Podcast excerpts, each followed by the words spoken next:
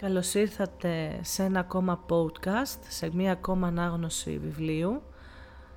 Ε, συγκεκριμένα έχουμε το θαμπομένος καθρέφτης στο εαυτού μας, ε, το οποίο από την πηγή openbooks.gr ε, μαθαίνουμε και κατανοούμε την αυτοεκτίμηση και την συναισθηματική ενδυνάμωση, αφού πρώτα αναγνωρίζουμε ορισμένα βασικά στοιχεία αυτών.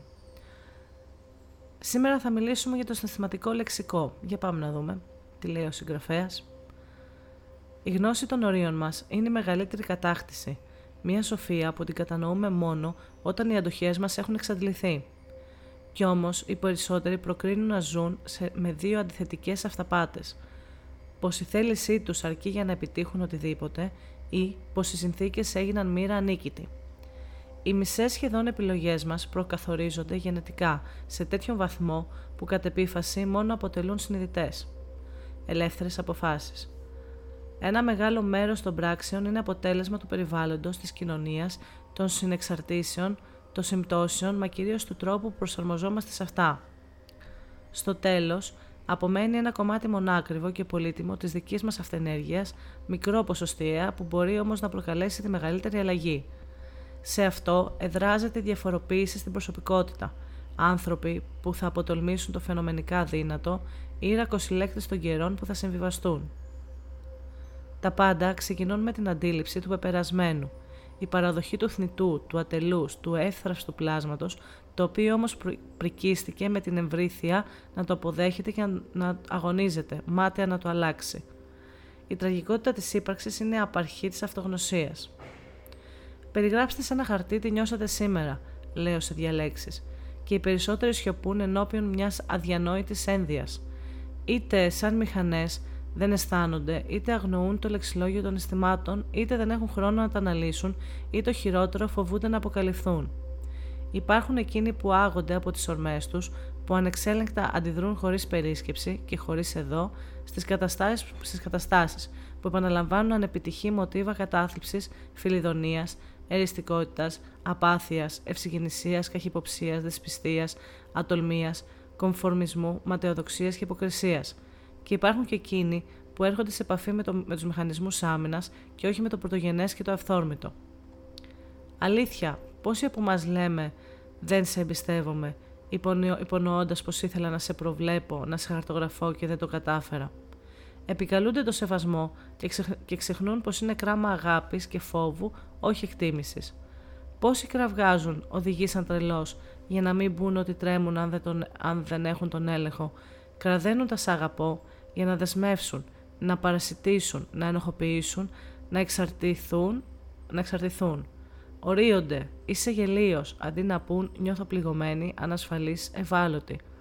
Πόσοι θυμώνουν για την καθυστερημένη επιστροφή της κόρης το Σαββατόβραδο για να αποφύγουν την ομολογία πως οι νουθεσίες τους δεν έθεσαν φραγμούς, πως ανησυχούν μην πάθει κακό, πως αναπολούν τα χρόνια που ήταν μικροί; Και πόσοι ακόμα, και πόσοι ακόμα περισσότεροι επικαλούνται ένα φρενήρι τρόπο ζωής για να μην παραδεχτούν ότι απλώς γερνούν και ότι στάθηκαν αναποτελεσματικοί διαχειριστές του χρόνου που καλπάζει, που αγνοεί, που χάνεται, που ποτέ δεν είναι αρκετός; Πόσοι δεν υπέμεναν πολλά για μια νέα αρχή, για μια ακόμα ευκαιρία; Πες, αισθάνομαι ένοχη.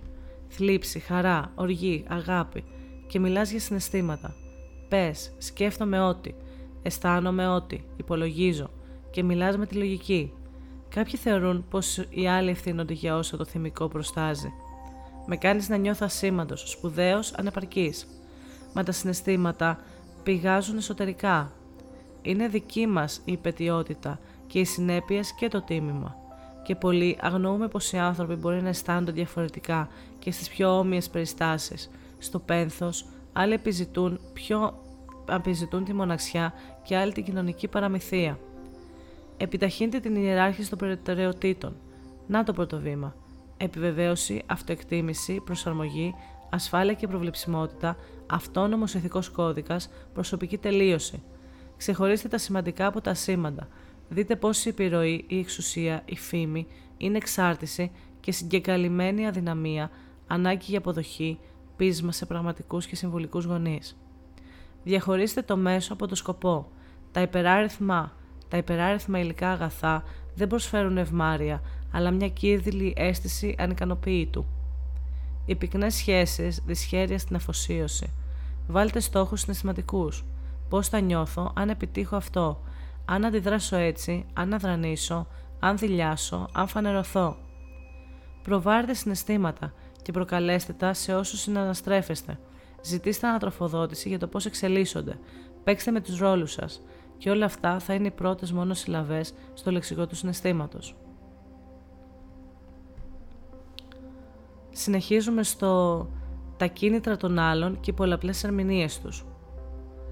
Αν μπορέσετε να φανταστείτε ένα μέρος χωρίς την επίδραση του χρόνου, του μαστροπού, ας υποθέσουμε σε κάποιον αντάρτη πλανήτη πριν από τη δημιουργία και τη μεγάλη έκρηξη, τότε η έννοια της κλασικής αιτιότητας καταλύεται, επειδή αυτό που συνδέει την αιτία με το αποτέλεσμα, πέρα από κάποιες επιλεγ... επιπλέον συμβατικές σχέσεις, είναι κυρίως χρονική στιγμή που επιτελούνται. Το πρώτο οπωσδήποτε προηγείται του δεύτερου και το προσδιορίζει – σε ένα τέτοιο φανταστικό πλανήτη, τα γεγονότα θα συνέβαιναν όπως τα όνειρα, χωρίς, χωρίς μία εξήγηση. Αυτόνομα, τυχαία, ανεξάρτητα από υποθέσεις, συνέπειες, ερμηνείες και σκοπούς, υπερτοπικά καιάχρονα. Θα έλεγε κανείς ότι το σύμπαν εξυπηρετεί και αυτό. Δίνει στον άνθρωπο τη δυνατότητα να πράττει αιτιοκρατικά και τελειονομικά, να εξηγεί τη συμπεριφορά, να έχει την ψευδέστηση πως ορίζει τις επιλογές του και να νομίζει πως αυτές οριοθετούνται σε ένα πλαίσιο σημαδεμένο από νόμους φυσικούς και σταθερές αδιαφεσβήτητε. Είναι το μοναδικό μέρος όπου τα πάντα αποκτούν νόημα, το ανεπανάληπτο θέατρο που στεγάζει τη πιο θαυμαστή παράσταση. Ο κόσμος μας, υπό το πρίσμα αυτό, είναι μια σκηνή, όπως όλοι λένε, μα ο καθής σκηνοθετεί τους ρόλους του, λαμβάνοντας υπόψη το απρόβλεπτο παίξιμο των άλλων τις πράξεις που ήδη έχουν διαδραματιστεί και το επισφαλές σενάριο, έτσι που κανείς δεν γνωρίζει ποιος επίλογος θα δοθεί, ούτε καν αν θα μας φανερωθεί στο τέλος. Ένα είναι βέβαιο, πως όλοι οι ηθοποιοί θα αποχωρήσουν αναγκαστικά, ενώ ο θείασος διαρκώς θα εμπλουτίζεται από νέους. Ο λόγος της παραζάλης αυτής είναι γνωστός μόνο στο Θεό ή σε οτιδήποτε άλλο πιστεύετε, ο οποίος, ανάλογα με τις διαθέσεις του ή την απόλυτη αγάπη ή έστω παίζοντας ζάρια, μετατρέπεται σε θεατής, κριτικός παραγωγός και ενίοτε πρωταγωνιστής. Εάν εν τέλει αισθάνεστε τραγωδί, αθήρματα πιόνια, κομπάρση, κομική, αυτό εξαρτάται από το, ποιον, από το ποιον της σοφίας που έχετε καποκτήσει και από το κατά πόσο επιτύχατε να εμβαθύνετε πέρα από τις γραμμές στο ρόλο που σας χαρίστηκε. Στην κοινωνία, όπως και στο θέατρο, η γνώση και η αξιολόγηση των κινήτρων, τόσο των δικών μας όσο και των άλλων, αποτελεί την πεμπτουσία της κοσμοθεωρίας μας και στοιχειοθετεί τις κρίσεις που μορφοποιούν την αντίληψη της πραγματικότητας. Άλλοι το ονομάζουν εμπειρία, άλλοι γνώση και μάθηση, μα σίγουρα πέρα από όλα αυτά είναι μέθεξη. Δεν βρίσκουμε άλλο τρόπο να κατανοήσουμε τον άλλον, παρά μόνο αν λησμονήσουμε προς στιγμή τις δικές μας γραμμές και ατάκες και εμβαθύνουμε φαντασιακά στο είναι και στην ουσία του διπλανού ή του απομακρυσμένου. Ή, ακόμα καλύτερα, εάν εγκαίρως αποδεχτούμε πως ο άλλος και εμείς είμαστε όχι ουσία, αλλά γίγνεσθε, μία διαρκής δηλαδή επαναδιαπραγμάτευση, μια ένα ή διαλεκτική. Πώς καταφέρνει κανείς να μετέχει του άλλου; Εύκολο με λόγια να υποθεί και δυσχερές να επιτευχθεί. Αν υπάρχει ουσία στους ανθρώπους, ψυχή, στένος, ενέργεια, αυτή είναι η κοινή μοίρα. Ο ηθοποιός, καθημερινός παρατηρητής, πρέπει να αποβάλει τις ιδιότητες, τις κοινωνικές συμβάσεις, τα θέσφατα, και αγνός να εισέλθει στην αλήθεια του συνανθρώπου, υιοθετώντας τι αξίες, του φόβους, τι ανασφάλειε, τι ελπίδες του ξένου, αρχικά, αλλά του τόσο όμοιου με εμά πλησίων.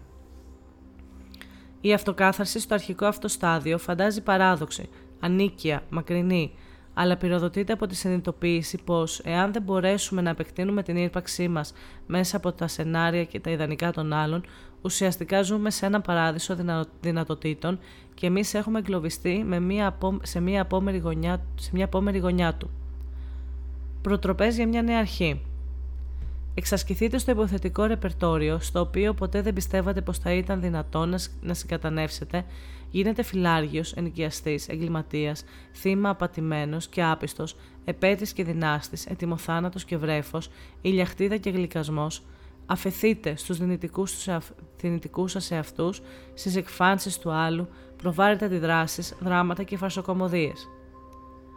Εμπνευστείτε από την ασάφεια των ορίων σας για να νιώσετε πώς θα φερόσασταν εσείς αν οι περιστάσεις ήταν διαφορετικές, τόσο για τους ήρωες του έργου, όσο και για τους κορυφαίους της καθημερινότητάς τους. Καταγράψτε τι θα κάνατε στη θέση τους, πώς θα τη δρούσαν εκείνοι, τι κρύβεται πίσω από το εμφανές, το εύκολο, το σκιώδες. Ποια παρανθρώπινη ανάγκη γεννά τις συμπεριφορές και τις ιδεολογίες. Αμφισβητήστε τις γνώσεις σας, τις εγκαθ... εγκαθιδρυμένες αυθεντίες, τα, εκτρο... τα εκτροματικά στερεότυπα και μάθετε να κυοφορείτε το πιθανό, ασπίδα, στο τελεσμένο. Αναλογιστείτε γιατί λαμβάνετε μέρος στο θέαμα αυτό, ποιος ο υπετεθέμενο σκοπός, ποιες φάσεις έχετε ήδη βιώσει ή αγνοήσει, ποια τα κρίσιμα συμβάντα που άλλαξαν κάποτε τις έξι σας. Χωρίστε τη ζωή σας σε κεφάλαια και σημειώστε πώ το νέο γεννήθηκε κάποτε ως ασήμαντο σημάδι και, και η μεταβολή μέσα στη συνήθεια και πώ οι παρακμοί μοίρανε τη γέννηση του καινοφανούς και του πρωτόγνωρου. Αναγνωρίστε τα εμπόδια και τις συγκρούσεις που σφυριλάτησαν το χαρακτήρα σας. Γευτείτε ξανά την πίκρα της ματέωσης, το πείσμα της θέλησης, την αντίφαση των όρων. Ψηλαφίστε το θνησιγενές για να αισθανθείτε την ευρωστία του αιώνιου. Χαρτογραφήστε τις σχέσεις και τις αλληλεπιδράσεις σας, ανακαλύψτε τα κοινά μοτίβα τους, τις αγκυλώσεις και τα συναρπαστικά χτυποκάρδια. Αντιληφθείτε γιατί η συμμετοχή σας στο θεατρικό αυτό παιχνίδι είναι αδιάφορη, βαρετή, χλιαρή, ενθουσιώδης, ανεξάλληπτη. Θα παρακολουθούσατε ποτέ ένα έργο που δεν απογειώνει τους θεατές. Θα δραματοποιούσατε σενάρια αξιώσεων, εάν σε κάθε σκηνή επαναλαμβάνετε τα ίδια συστατικά. Το αίτημα για προβλεψιμότητα και ασφάλεια τις περισσότερες φορές καθοδηγεί το ανούσιο. Συγχωρήστε το παρελθόν σας και όσους σας πλήγωσαν, γιατί αν δεν αποδοθεί η άφεση, ακόμη και προς τους νεκρούς, μετατρέπεται σε άτη και ειρηνία και νέμεση. Πειραματιστείτε με τις πολλαπλές τεχνικές του θεάτρου και της ζωής. Ενσαρκώστε τα δράματά σας σαν να ήταν κομμωδίες και αντίστροφα. Αισθανθείτε το ρόλο σας και έμετρα και πεζά. Παραδοθείτε στην ποίηση και στον απολογισμό, πάντοτε ενθυμούμενοι ότι κανένα κρατήριο δεν μπορεί ποτέ να είναι το ίδιο. Και τέλος, προδιαγράψτε όσο αυτό είναι εφικτό τη εισόδους σας στη σκηνή, αλλά κυρίως την έσχατη έξοδο. Ταπεινή, μεγαλοπρεπή, εκοφαντική, αμεληταία. Δεν έχει σημασία, γιατί θα την έχετε εμπνευστεί εσείς. Τέλος για σήμερα. Ευχαριστούμε που ήσασταν εδώ μαζί μας. Θα συνεχίσουμε το υπέροχο αυτό βιβλίο σε επόμενο επεισόδιο. Μέχρι τότε, καλή συνέχεια.